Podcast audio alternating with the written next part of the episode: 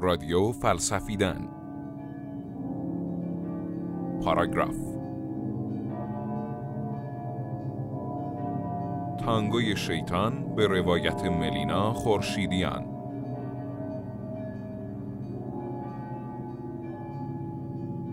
کتاب تانگوی شیطان داستان اهالی یکی از شهرک های کوچیک و دور افتاده تو مجارستان زمان کمونیسمه.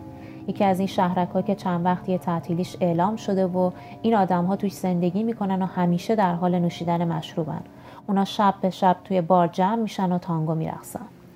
این آدما هیچ توجهی به کسی ندارن. انگار هر کسی برای خودش زندگی می‌کنه. حتی رابطه بچه ها با پدر و مادرشون هم با کینه و تنفر و بیارزش دونستن اون یکیه. با این کتاب می‌تونی همزاد پنداری کنی. تو زندگی همه ما یه پریودی بوده که به سکون و رخوت گذشته. حوصله انجام هیچ کاری رو نداری فقط منتظری زمان بگذره. زمانی که ثابت و تغییر نمی‌کنه. گیر کردی توی بحران سکون. زنها توی این کتاب اسم ندارن. اونا به اسم همسراشون خطاب میشن. زن اشمیت زن کرانر. آدمای این شهرک بیکارن و منتظر. منتظرن که یه نفر بیاد و شهرکشون رو رونق بده و اوضاع رو براشون بهتر کنه. منتظر یه مسیح موعودن. آدمهایی که به پوچی مطلق رسیدن. آدمایی که نادونیشون گاهی انقدر زیاد میشه که دلت می‌خواد از توی صفحات کتاب بکشونیشون بیرون و یه سیلی محکم بهشون بزنی. شاید که به خودشون بیاد.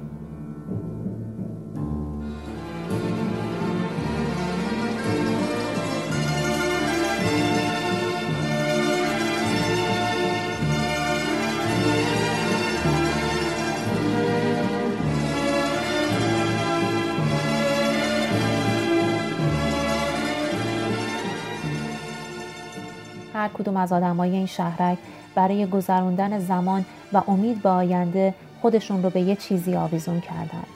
مثلا دکتر صبح تا شب پشت پنجره اتاقش نشسته و یه دفترچه دستش گرفته و تمام جزئیات و وقایع کوچیک و بزرگ شهرک رو توش یادداشت می‌کنه.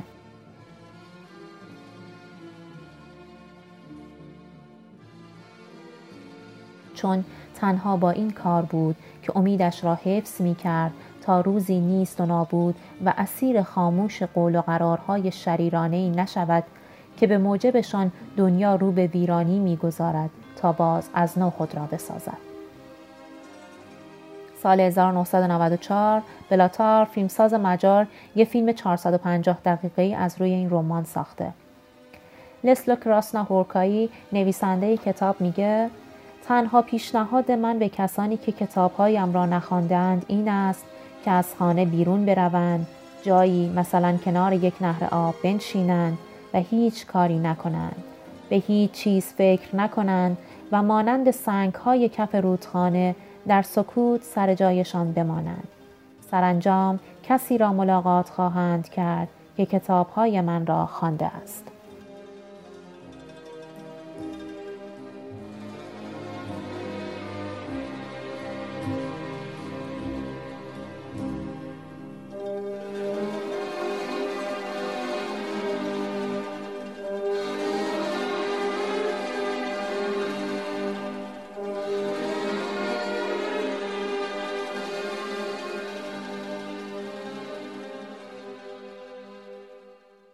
تقریبا تمام آدمای شهرک راوی این کتابن. یکی از این راویا که جالب ترین قسمت کتاب برای من بود اشتی دختر بچه هفت ساله که سرخورده از مادر و برادر و خواهراش تنها معمنش کبوترخانه بالای خونشونه. جایی که همه فکر می‌کنن تمام راه های ورودیش بسته است و کسی نمی‌تونه واردش بشه. اینجا کسی مزاحم اشتی نمیشه و اون با خیال راحت می‌تونه چند ساعتی رو برای خودش باشه.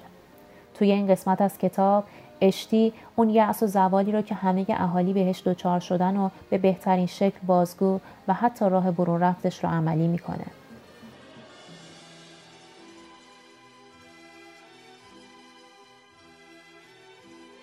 اشتی که برای اولین بار مورد اعتماد برادر بزرگترش قرار گرفته غرق در این خوشبختی کودکانه هر کاری رو که برادرش میگه انجام میده و وقتی می‌فهمه که همه اینا یه دروغ بوده تا پولایی که داشته رو از چنگش در بیاره سرخورده تر میشه و تنها راه انتقام رو درگیری با گربه سیاهشون میتسور می‌بینه. اشتی اما بازم تلاش می‌کنه تا بتونه نظر یکی از اهالی رو جلب کنه که بهش توجه کنن و دستی به سرش بکشن. اما موفق نمیشه. هیچ کس دیگری رو نمی‌بینه و همه اون یکی رو مزاحم می‌دونن. لذت غرورآمیزی که هر لحظه بیش از پیش در رکهای اشتی میدوید تخیلش را دچار قلیانی تبالود کرده بود و احساس می کرد دیگر نیازی به تکان دادن دستهایش نیست. قدرتش چنان بود که می توانست با نیروی مقاومت ناپذیر بر گربه فرود آید. آگاهی از برتری بی حد و مرزش بر سردرگمیش می. می‌تونم هر بلایی سرت بیارم. هر بلایی. دنیایی کاملا نو برابر چشمانش شکل گرفته بود. دنیایی که خود را مرکز استقلال می یافت. طی چند لحظه ای که در تردید گذراند احساس این را که از شادی اشباع شده است از دست داد. خود را دید که به چشمان وحشت زده میتسور که برق مرگ در آنها می درخشد چنگ می‌زند. یا دستان او را گرفته و او را چون کرباس از هم می درد یا بدنش را با تمام قوا به قلاب ها و کجک ها می. حس کرد اندامهایش به طرزی غریب سنگین شدند و خود را بیش از پیش بیگانه با خیش یافت. میل جنون آمیزی در او شدت گرفته بود تا بر خود پیشینش غلبه کند. اما با این حال می‌دانست به هر طرف که رو کند لغزش و اشتباه اجتناب ناپذیر خواهد بود. سقوط خواهد کرد و برتری بیچون و چرایی که در خود احساس می کرد از میان خواهد رفت. سر جا خشکش زد. به چشمان براق و فسفرگون گربه نگاه می کرد و ناگهان چیزی را دید که تا آن لحظه در نیافته بود. در نگاه گربه متوجه ترس شد. یعصی را دید که موجودی را علیه خودش برمیانگیزاند. در ماندگی که باعث می شود آخرین امیدش این باشد که با پیشکش کردن خود به عنوان قربانی آخرین راه گریز را بجوید. آن ها چون نورافکنهایی بودند که تاریکی را می شکافتند. به آخرین دقایق پیش رو روشنایی می بخشیدند و لحظه های تقلایی را که از هم منقطع شده بودند به هم پیوند می زدند.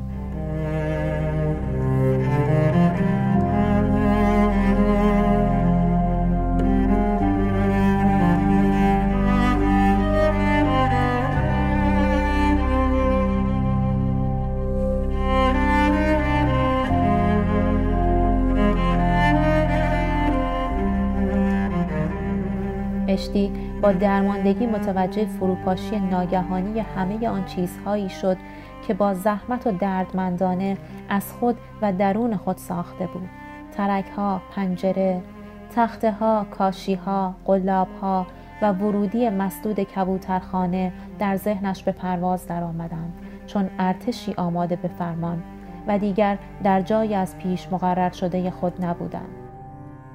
میتسور روی تخته چوبی کف اتاقک که پوشیده از فضله خشک کبوترها بود دراز کشید.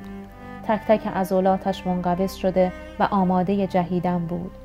خطوط اندامش بر زمینه تاریک گم بود و به نظر می رسید در تاریکی شناور است. دخترک شکم گرم گربه که دیوانوار بالا و پایین می‌رفت و پوست تنش که جا به جا دریده شده و خون از آن میچکید را دید و تازه به خود آمد.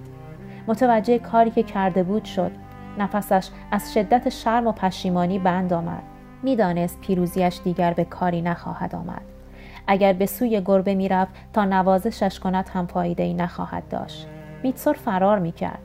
اوضاع دیگر مثل قبل نمی‌شد. صدا کردن گربه و در آغوش گرفتنش هم سودی نداشت. میتسور همیشه گوش به زنگ خواهد ماند.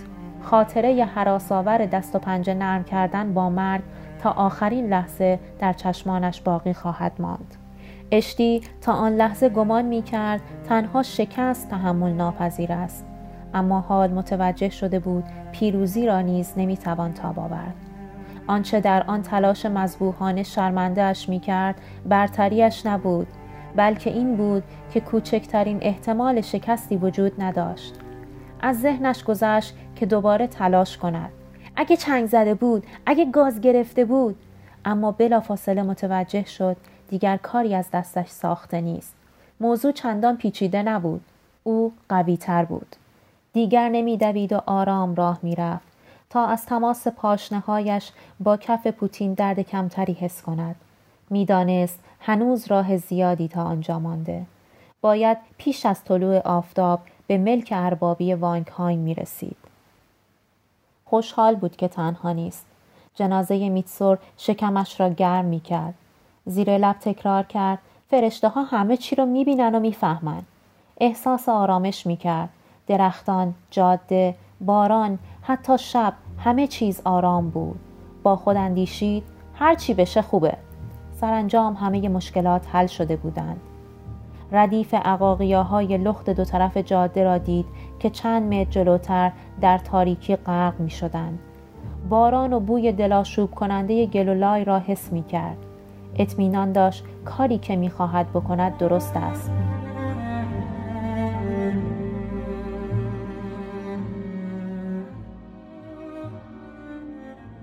به اتفاقهای آن روز فکر کرد و از اینکه متوجه ارتباط آنها با هم بود لبخند زد.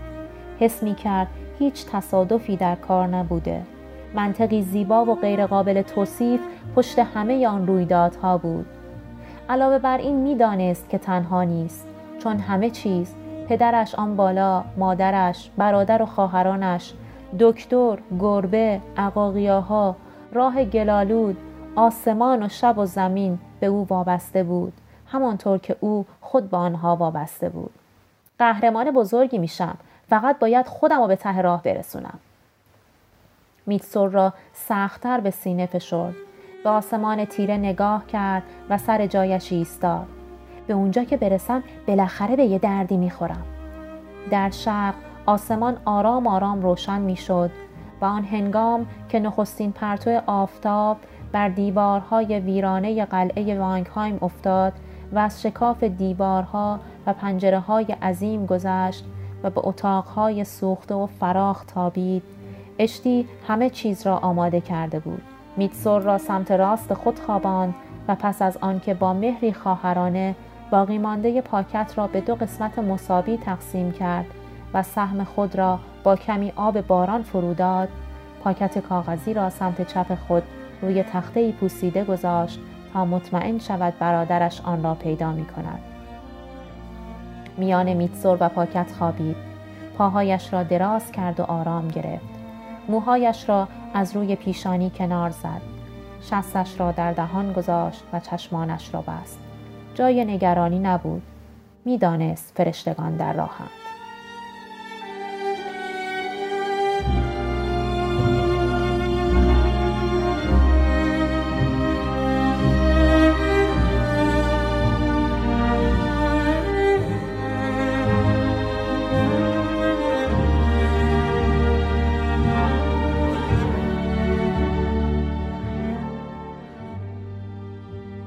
نویسنده لسلو کرانساهورکایی مترجم سپند ساعدی.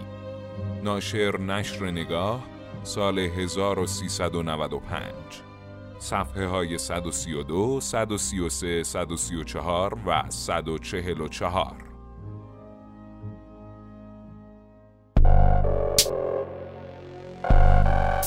رادیو فلسفیدن پاراگراف. بشه به نتیجه رسید. خوبی.